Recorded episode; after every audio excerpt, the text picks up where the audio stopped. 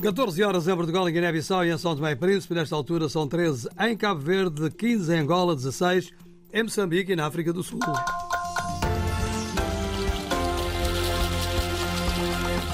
Vamos então agora para as notícias das 14 com João Pereira da Silva. Líder do PSD atingido com tinta em ação de campanha. Responsável pela Best Fly Cabo Verde garante continuidade da operação no arquipélago. Governo e sindicatos em Angola prosseguem diálogo pelo salário mínimo.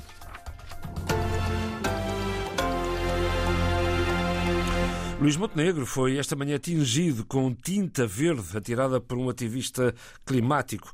O incidente esta manhã eh, foi, ocorreu à chegada do líder da AD à BTL em Lisboa. A visita à Bolsa de Turismo de Lisboa, na FIL, era a primeira ação de campanha do dia, mas não chegou a acontecer não como previsto, pelo menos. Escassos minutos depois da chegada, Luís Montenegro foi atingido por um balde de tinta verde atirado por um jovem que foi imediatamente imobilizado. Coberto de tinta na zona das costas, da cabeça, do cabelo, o líder da AD ainda foi à casa de banho tentar tirar o excesso, mas nada feito.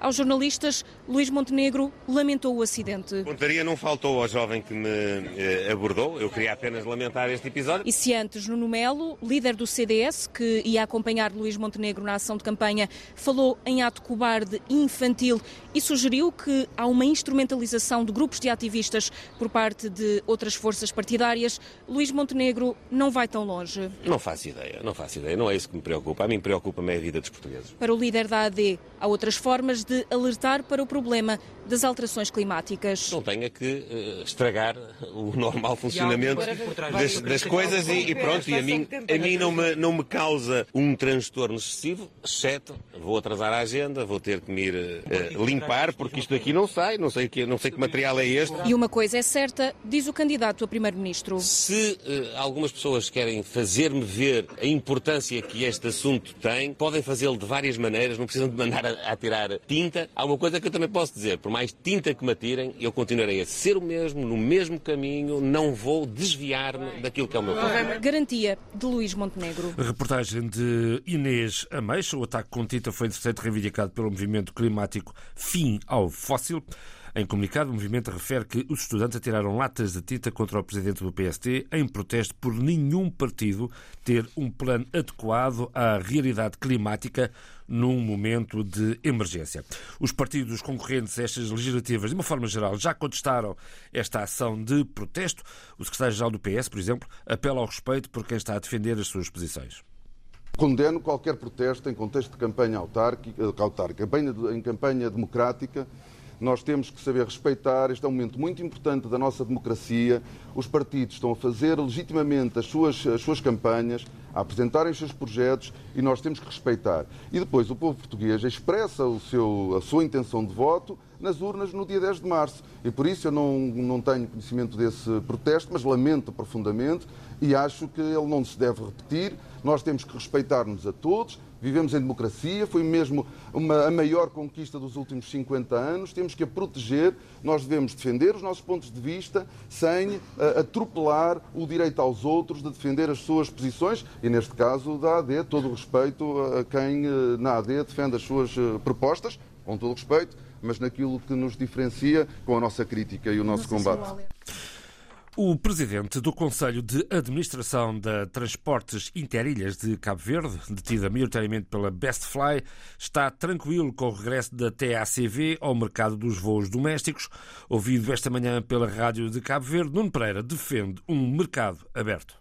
Nós vemos a entrada da TACV outra vez no mercado doméstico de uma forma muito tranquila. Desde que fomos para Cabo Verde, volta a repetir, que dizemos que nós não acreditamos em subsídios e que acreditamos sim num mercado aberto, num mercado competitivo. A Bestfly não vai a lado nenhum, a Bestfly está em Cabo Verde e eu quando fui em 2021 para Cabo Verde disse que iríamos para Cabo Verde para servir Cabo Verde e os cabo-verdianos, mantemos aquilo que nós dissemos e inclusivamente já temos os bilhetes à venda do verão de 2024, verão IATA 2024, e isso prova bem o, comprometimento que temos com a nossa operação em Cabo Verde. Até vamos reforçá-la. Muito em breve teremos pelo menos duas aeronaves se não tivermos mais a operar aí no Interilha. O PSA da TICV Bestfly lamenta que a empresa tenha sido utilizada como arma de arremesso político e diz mesmo que a companhia está para ficar e vai até reforçar a sua posição no arquipélago. Em termos de reforço de frota, o reforço de frota está a ser feito e estará a ser feito de formas a que, durante o verão de 2024, a operação esteja estabilizada e esteja estável, ofere oferecendo um serviço de qualidade, de segurança e de, e de, excelência aos nossos clientes, como fizemos no princípio do, da nossa operação em Cabo Verde em 2021. Mas o que nós podemos dizer é que muito em breve, e muito em breve é isso mesmo, muito em breve, teremos pelo menos duas aeronaves, se não tivermos mais a operar aí em, na, na Interilha.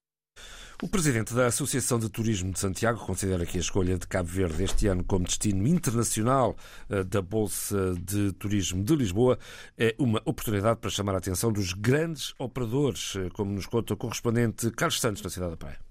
O empresário, que já foi embaixador de Cabo Verde em Lisboa, acredita que o país reúne todas as condições para ser um destino de excelência no Atlântico. Para isso, diz Eugênio Inocêncio, é preciso diversificar e qualificar a oferta, o que só será possível através de uma liderança forte e uma melhor articulação entre o governo e os operadores turísticos. Toda a gente a trabalhar em articulação, todos os ministérios a trabalhar em articulação em função do turismo, todos os departamentos públicos a trabalhar em articulação em função do turismo, a, a iniciativa privada a trabalhar de forma organizada e em cooperação, e é preciso liderança. Além de sol e mar, diz o presidente da Associação de Turismo de Santiago, Cabo Verde tem outras potencialidades que vão da história à culinária. São poucos os turistas que experimentam, que provam os nossos pratos tradicionais, como a cachupa ou o cuscuz, que não gostam, mesmo que nunca tenham provado. Eugênio Inocêncio vê a participação de Cabo Verde na Bolsa de Turismo de Lisboa como uma oportunidade para o arquipélago se dar a conhecer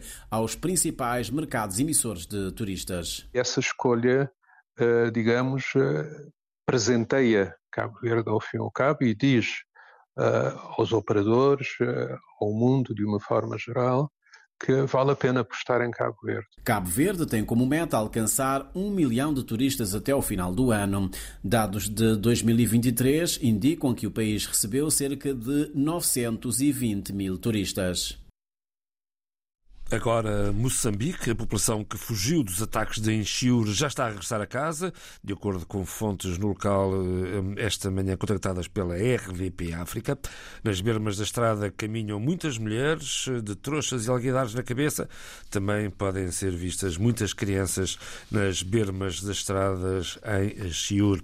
Em Angola, o governo está a dialogar com os sindicatos para chegar a um acordo sobre o salário mínimo que impeça a greve já anunciada para o final de mês de março. José Silva. O governo e as três principais forças sindicais angolanas têm sentado à mesma mesa para a busca de consensos necessários e impedir uma greve geral anunciada para o dia 29 de março. Em causa está a definição do valor do salário mínimo nacional, atualmente em torno dos 35 mil kwanzas, cerca de 39 euros. Mas os sindicatos propõem agora 250 mil kwanzas, ou seja, 276 euros, valor considerado considerado insuportável, de acordo com o governo e alguns especialistas. A situação tem sido negociada nos últimos dias. A ministra da Administração Pública, Trabalho e Segurança Social, Teresa Dias, fala num processo satisfatório. Temos tido avanços e recuos. O governo está, naquilo que são o princípio da sua sustentabilidade financeira, apresentar os seus cenários eh, relativamente os pontos reivindicativos e achamos que,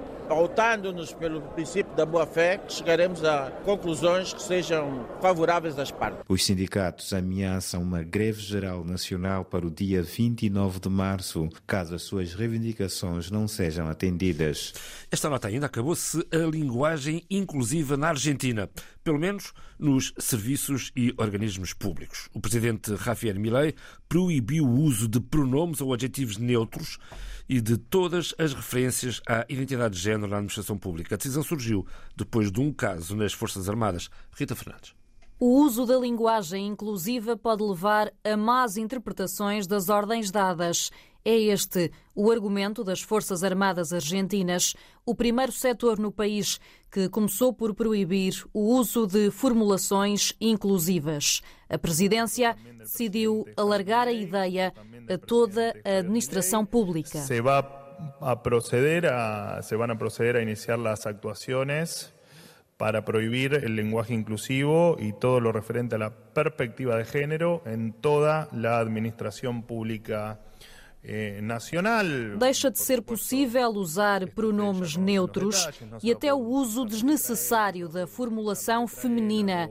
As palavras são do porta-voz da presidência. Evitar a innecessária inclusão del feminino em todos os documentos da administração pública. No anúncio, uma jornalista confrontou o porta-voz do presidente com o facto de haver setores na sociedade que não se sentem incluídos. Tener estructura, bueno, es Hay sectores que no se sienten contemplados. Bueno, es un debate que nosotros no, a presidência garante que o país não vai participar no debate da ideologia de género. Considera que o tema tem sido usado como negócio na política. E por isso acabou-se a linguagem inclusiva na Argentina, pelo menos nos serviços e organismos públicos.